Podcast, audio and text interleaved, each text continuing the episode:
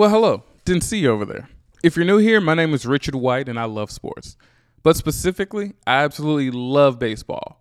My intense passion all started when my dad signed us up for Little League and was my first coach. He introduced me to the game, and the love of the game has never left me. A goal for most baseball fans is to experience the game in every major league stadium. For years, I slowly chipped away at the total, and at the end of the 2019 season, I was able to visit 25 stadiums.